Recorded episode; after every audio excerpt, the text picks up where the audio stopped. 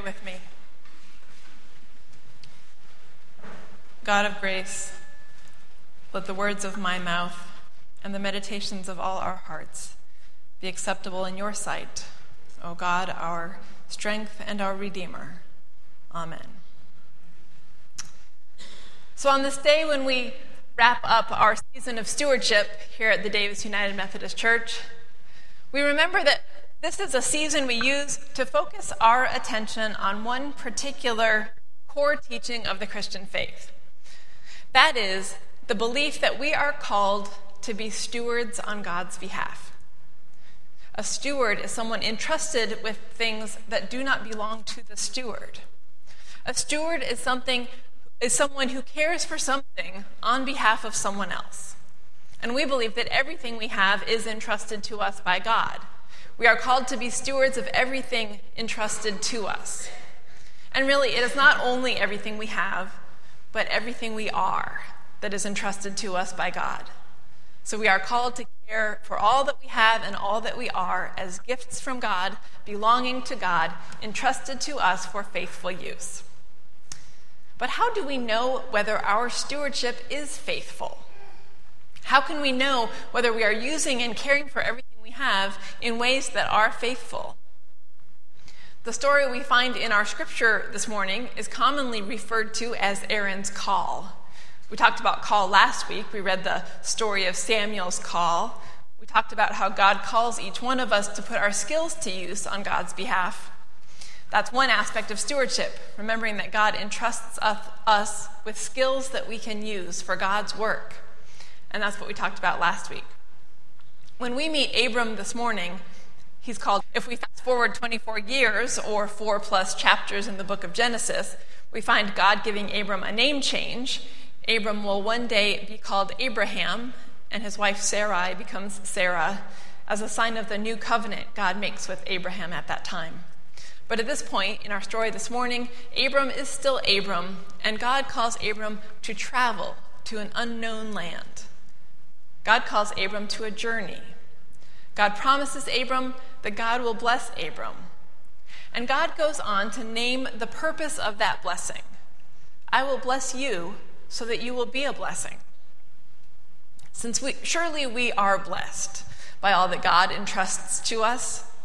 So here we find the answer to the question I just posed of how we can know whether we are faithful in our stewardship. We know we are faithful when our use of all that has been entrusted to us blesses others. We know we are faithful when our practice of stewardship is a blessing to others.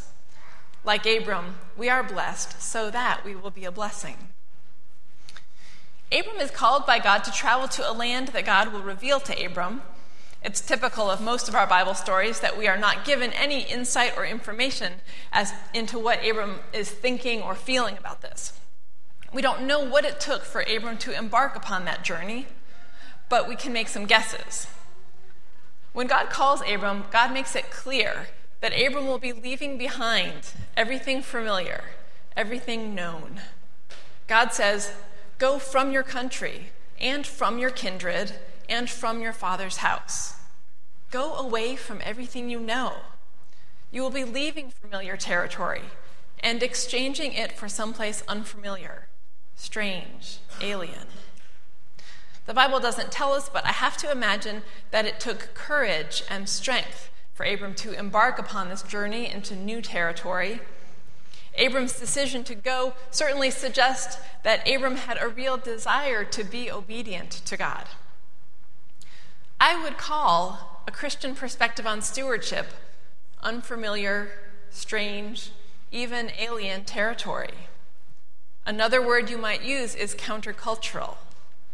The Christian message that we are stewards, even of our financial resources, flies in the face of American values and dominant cultural messages about money. Embarking on the journey of practicing Christian stewardship requires us to demonstrate a certain amount of courage and strength, like Abram. It asks us to want to be obedient to God. Here's the thing about the Christian faith the Christian faith is incarnational. That means it is a flesh and blood faith, a faith that plays out in the real world, in real life, and not only in some spiritual dimension that can be imagined to be separate from real life. I can't think of anything more real life, more real world than money and how we deal with money. We know that the United States is an incredibly wealthy nation. This means that aside from any of our personal situations, the context we live in makes it challenging to maintain a focus on Christian values around money and possessions. We live in a very materialistic culture. One of the places where I notice this most is when it comes time to buy gifts for our nieces and nephews. All our nieces and nephews have more stuff than they need, more toys than they can really use and enjoy. I don't know if any of you know any kids like that. Their parents sometimes feel bothered by this, but it's difficult to avoid with aunts and uncles and grandparents and friends all wanting to give gifts. Katie and I try to give very modest gifts because we feel like that's in line with our values. Christian stewardship is about aligning our use of money with our values to the best of our ability. My favorite example of success in this area was the year we gave my niece and nephew soap for Christmas. We found these really cute soaps. One was this big, bright yellow duck, and the other was a big, bright green frog. They were adorable, and the kids loved their soap. And their biggest disappointment Christmas morning was that they were not allowed to leave the opening of presents to go take a bath. They were happy, and so were we. We knew that we had not contributed to the growing piles of plastic and plush that clutter their bedrooms. We also hadn't put an excessive amount of money toward a couple of middle class kids who have more than they need. I think they were three and five at that time. But the kids are older now, and it is not that easy. We still don't want to contribute to their growing materialism, and we know they have so much stuff that much of it goes largely unappreciated. But we want them to know that they're special to us and we don't want to fail to measure up when compared to the other gift givers in their lives. On some level, I know that ultimately how they feel about us will be about the time we spend with them and the relationship we build, and not about anything we do or don't give to them. But I still worry about not giving good enough gifts. It requires disciplined, intentional effort not to fall into our society's trap of materialism aligning our spending with our faith, invites us, as God invited Abram, on a journey into less familiar territory. You might call it the road less traveled. I feel as deep a conviction about financial giving being a spiritual practice as I feel about anything. This is a deeply heartfelt part of my own personal faith and my own personal practice. And that's not because I'm good at it, but it's because I recognize that it's a practice that challenges me to grow in ways that are really meaningful. A Christian perspective on how we are stewards of our financial resources is, revel- is relevant to every one of us, whether we have a lot of money or very little. Whatever your financial position is, it doesn't exempt you from the challenging spiritual practice of using whatever resources you have in ways that are faithful. We know that God cares about how we use our financial resources. Scripture in general tells us so, and Jesus in particular gives a lot of attention to the faithful person's relationship to money, wealth, and material possessions. And we know that we are faithful in our use of resources when we do this in a way that blesses others. Any spiritual practice calls us to be intentional. Any spiritual practice requires effort that takes us outside of what is convenient. That's true about making the effort to show up here for worship on Sunday morning. It's true about making time to pray on any regular basis. It's true about taking time out of our busy schedule to serve others. None of these things happen automatically or accidentally or even easily. We make these things happen purposefully by design. And we also look purposefully at how we use our money and consider for ourselves how God might view the ways we use our money. And spiritual practices are like any other practices, like practicing an instrument or practicing a sport.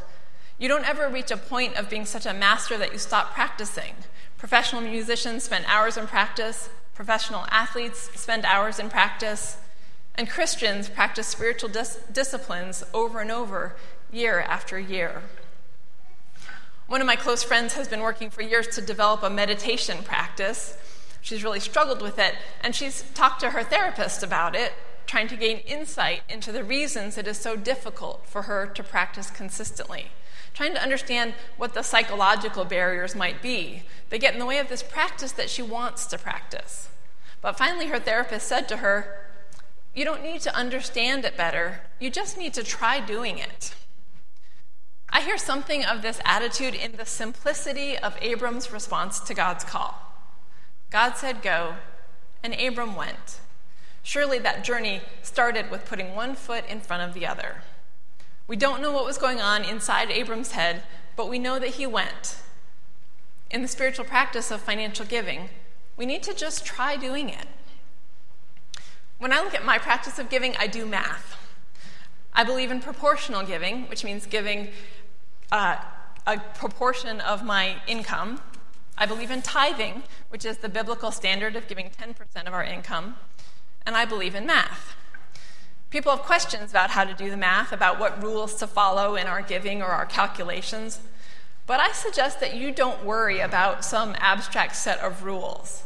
I suggest that we all simply start somewhere and that we keep in mind an accurate picture of what our giving is and that we all strive to grow in this area of spiritual practice.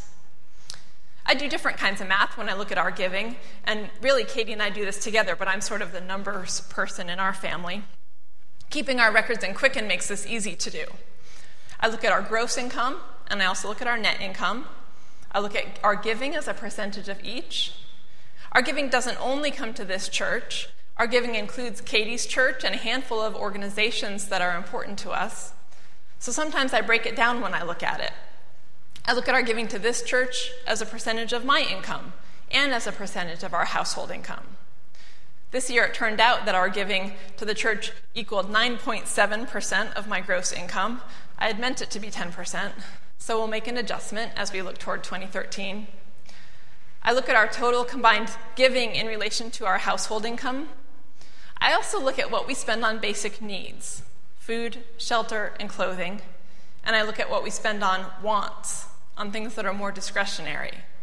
Sometimes I'll take a look at particular categories like what we spend on eating out or what I spend on my latte habit to see how some of our luxury spending compares to our charitable giving.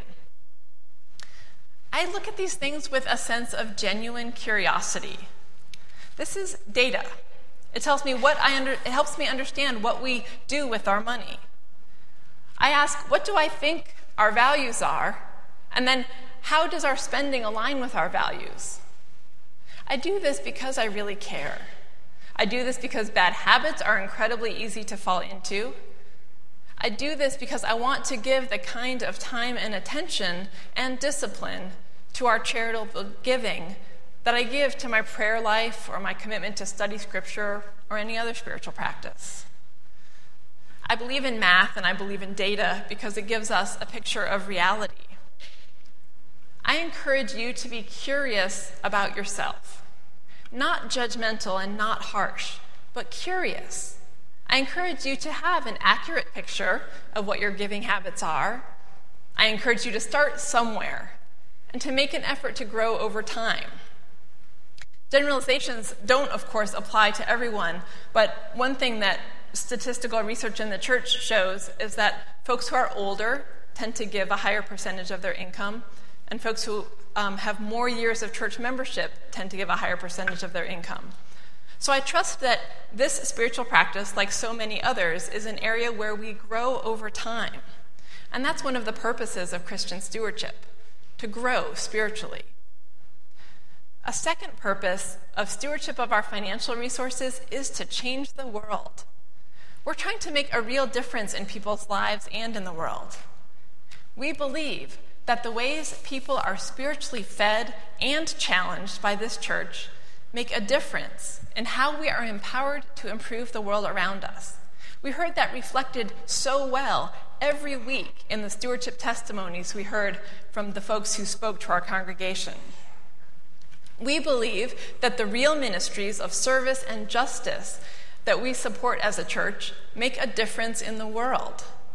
We believe that we do bless the world through our ministries, for we know that we are blessed for the purpose of being a blessing. Financial resources aren't always a blessing, sometimes they're a barrier. We remember the stories of Jesus telling the man to sell all he had and give to the poor. We remember Jesus saying that it will be easier for a camel to pass through the eye of a needle than for a wealthy person to enter the kingdom of God. These texts aren't my focus today, but they suggest that, at least in some cases, wealth can act as a barrier to our relationship to God. But we know as stewards that financial resources entrusted to us can also be a blessing, used to bless many. This is how we are called to use our resources, so that in being blessed, we will be a blessing. God's promise to Abram is to make Abram great. But we also find out what it really means to be great in God's eyes. To be great is to be a blessing to others. This is God's promise to Abram and to us. So, like Abram, we muster our courage and our strength. We tap into our desire to be obedient to God. And together, we travel this journey that is Christian stewardship. Amen.